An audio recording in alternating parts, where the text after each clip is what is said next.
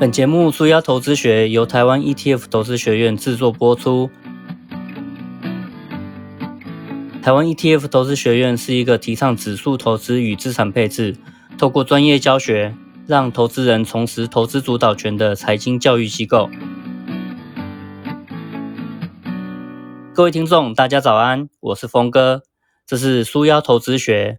好的投资就是让你越投资，生活越没有压力。今天是第三个单元，我们来聊一聊指数型基金之父约翰伯格先生。这个单元我会先跟大家介绍什么是共同基金，什么又是指数型基金，以及约翰伯格先生。什么是共同基金呢？我先来介绍，懂了之后你就懂，比较容易去理解什么是指数型基金了。共同基金就是集合很多人的钱，一起交给专业经理人来投资。经理人会负责选股和挑选进出场的时机点，然后所有的投资人就一起共享这个投资的获利。经理人和基金公司则会收取管理费，当做自己的收入。共同基金有三个优点：首先，共同基金可以降低投资的门槛，因为要求的金额也不大，就算只有一万元也可以开始投资。这么一来，就可以解决有一些股票买一张要很多钱的问题了。第二个优点是，共同基金可以分散投资，因为当这个基金集合了很多人的钱一起投资之后，基金的规模达到好几亿元，就很容易分散投资到几十家公司去。这么一来，就可以降低持股太过集中的风险。第三个优点是，投资人不需要懂投资和交易的一些理论以及规则，因为共同基金有专业的经理人和研究团队帮忙管理。除了负责选股以外，他们也号称能够掌握最好的进出场时机点，所以投资人什么都不懂也没有关系。听起来共同基金的优点很多，而且很为投资人着想，对吧？其实一开始的确是这样的，但是后来共同基金却变成一个让投资人赚不到钱的产业，而且这是因为基金公司为了获利，会跟投资人收取很高的管理费和手续费。他们也会不断的创造出新的投资话题来销售新的基金。我认为，与其说现在的共同基金是一个投资产业，不如说它是一个行销产业。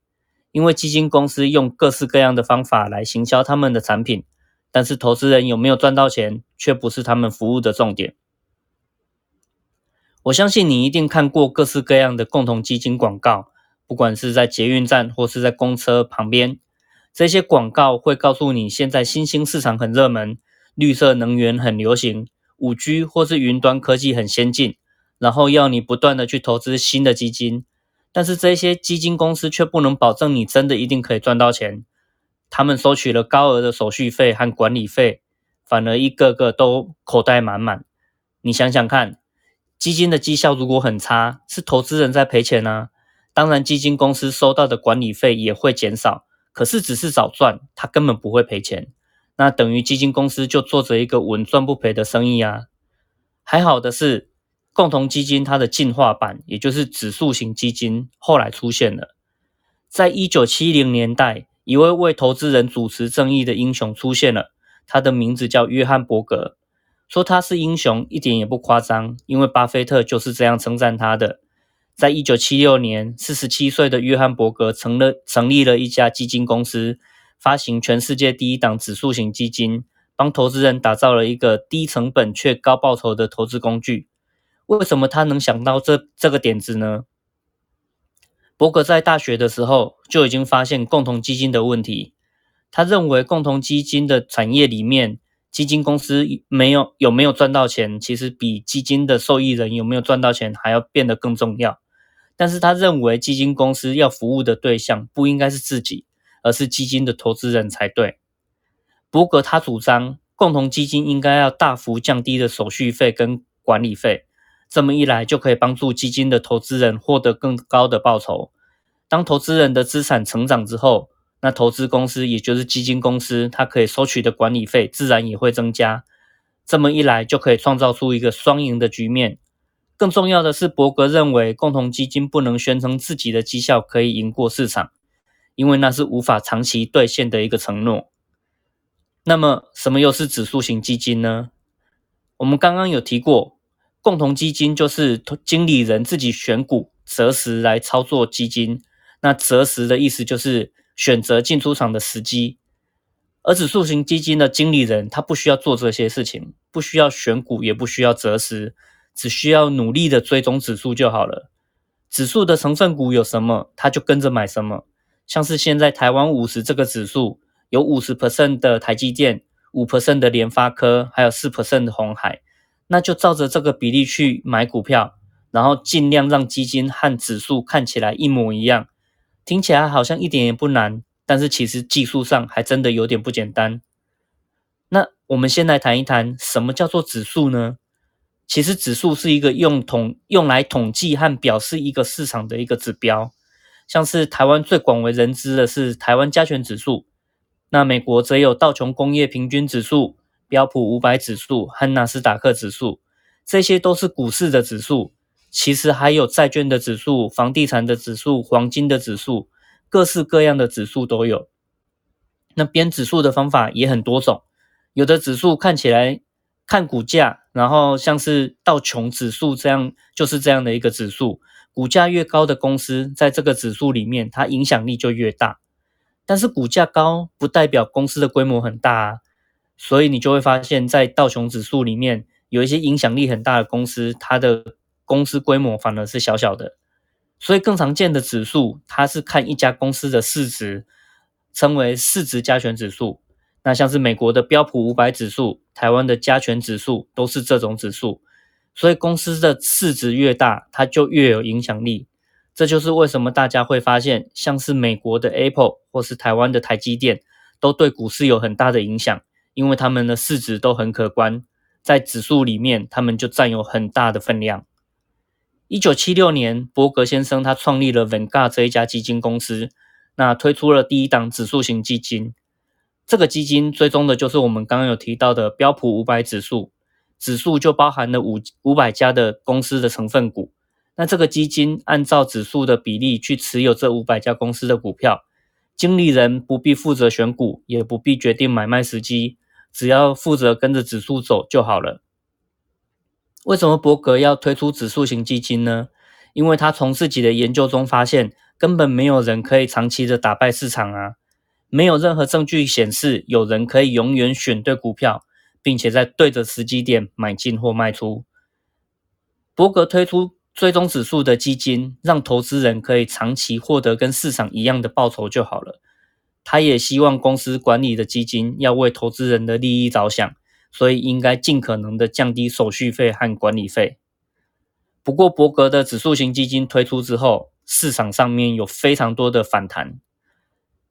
伯格推出指数型基金的这个创举，现在回回头去看，真的是不得不佩服他的伟大成就。伯格也的确后来在历史上面留名了，但是在一开始，不但没什么人理他，甚至还被嘲笑。那主要的原因有三个：第一个，其实整个基金的产业同业都嘲笑伯格所推出的指数型基金，因为华尔街认为指数的表现是很平庸的。它就是整个市场的平均嘛，那怎么会笨到要去追踪指数呢？如果只要投资指数就好，那说实在的，华尔街整条街上面的投资专家跟这些专业人士，不就完全没有价值了吗？还有人这样说，美国人的精神就是要追求卓越，你怎么可以发行一个产品说你不追追求卓越，而只是追求平凡呢？那？投资专家也说，指数型基金它是一个注定会失败的一个东西。其实伯格并不是第一个挑战指数追踪指数的人，但是前面的投资工具也真的都失败了。第二个，投资人对伯格所推出的指数型基金非常非常陌生，不但完全不知道什么是指数型指数型基金，而且大部分的投资人都相信，其实专家还是可以打败市场，赢过指数的啊。但是。当时大多数的投资人都没有想到，如果基金经理人真的认为自己可以赢过指数，那为什么不敢挂保证呢？或是为什么不敢把自己的收费标准改成从赢过指数的超额报酬来抽成？举个例子来讲好了，今年指数如果有十 percent 的报酬，那基金可以达到三十 percent 的报酬，那就赢过二十 percent 了嘛？基金就可以从这个超过指数的部分。分享里面百分之二十的利润，那么投资人他就可以拿到比指数还要多赚到十六 percent，而基金公司自己也赚了四 percent，这样不是很好吗？为什么不敢这样做呢？因为其实所有的基金公司只要看一下自己基金过去的历史表现，就可以发现共同基金根本做不到长期可以赢过指数啊。第三，伯格推出了指数型基金之后，他不收手续费，所以根本没有通路愿意帮他卖基金，像是券商啊或是银行这些通路都是靠手续费来赚钱的。当你免手续费的时候，就不会有人认真帮你推广啊。所以，除了同业的嘲笑，消费者也不认识，又没有金融机构愿意帮忙推销。伯格推出指数型基金，其实是真的很勇敢的一个挑战。一开始的不顺利，连经销商都希望伯格先生要放弃，劝他解散这个基金，把钱还给投资人算了。可是伯格坚持要撑下去，他觉得这是对投资人来讲很好的一个东西。那即便这个基金呢？初期只募到一千一百多万美金，连标普五百指数的成分股每一档股票都买的钱都不够，所以一开始这个原本要追踪标普五百指数的基金，竟然只能买到两百多档的股票，所以你就看那个规模小到多夸张。那那一些同业的基金公司之所以会嘲嘲嘲笑伯格，是因为他们不愿意去面对那个真相。那个真相是什么呢？就是专家的确可以一。的确有机会打败市场，但是不可能一直打败市场。如果市场上面出现一档基金，只是被动追踪指数，却竟然可以表现得比主动管理的基共同基金更好，那这根本是在说其他的基金经理人主动为客户选股投资的这些工作是在浪费时间。他们自以为的专业，其实一点价值都没有。这些基金的经理人。可是个个都名校读名校毕业的，读了很多的书，花了很多的研时间在研究股票和市场，而且还领了很高的薪水。既然追踪指数就可以取得理想的报酬，那么我们还需要经理人来帮自己投资吗？伯格的指数型基金等于是打脸了华尔街引以为傲的这个投资专业，所以刚推出的时候就有很多同业反弹。那这个其实一点都不难理解。还好的是，后来有两大金融事件打脸了主动投资，那也就也救了指数型基金。指数型基金在一开始的好几年根本就是惨淡经营，然而指数型基金的价值在两次的股灾事件之后，就完全的显现他们的价值了。这两个事件分别是二零零一年的网络泡沫和二零零八年的金融海啸。一九九零年代网络。产业的投资已经热到泡沫化的一个程度，那有些公司只是在自己的名字上面加上 .com，股价就会飙涨。到了二零零一年，这个泡沫终终于破了，超过八兆美元的市值随之蒸发。那在泡沫破了之后，投资人就突然觉醒了，他们发现，我花了那么多钱，请那么高薪厉害的明星经理经理人。为什么没有办法在事前就看到网络泡沫这件事情呢？而且在泡沫破了之前，所有的基金经理人都还在疯狂买那些股价已经涨到无法无天的科技公司，认为他们会有很高速的成长，这不是很笨吗？因为股灾开始有越来越多的人质疑这些专业人士，为什么他们没有办法帮投资人避开泡沫的风险？所以，二零零一年网络泡沫之后。有一些投资人开开始开始觉醒，觉得主动投资很不可信，纷纷就转到了指数型基金的这个阵营里面。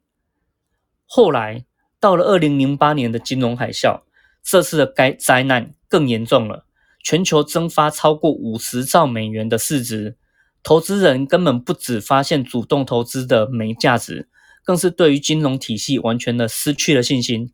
很多人从那之后就再也不敢投资了，而且还敢投资的人也越来越越能接受自己真的没有足够的能力，而且分析师和基金经理人也都不可信。更多的人也开始主动的去选择使用指数型基金来做投资。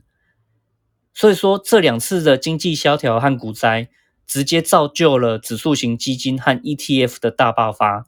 ETF 也是追踪指数的一种基金，我们后面会再详细介绍。那我这边要告诉大家的是，每经历一次的股灾，指数型的投资规模就会越来越大。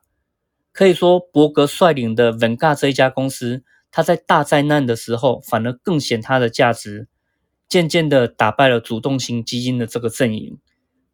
市场其实就像大海一样不可预测。那伯格先生说，与其你在大海大海里面捞针，不如一网打尽。那这个也是很忠实的呈现的指数型基金、指数型投资的一个概念。听完了这个单元，你应该了解了什么是共同基金，什么又是指数型基金。共同基金就是经理人会主动选股择时，那指数型基金的经理人他不选股也不择时，而是被动的追踪指数。指数有什么样的股票占多少的比例，那基金就按照这样的比例来投资。只要被动追踪指数，那资产就可以跟着市场一起长期稳健的成长。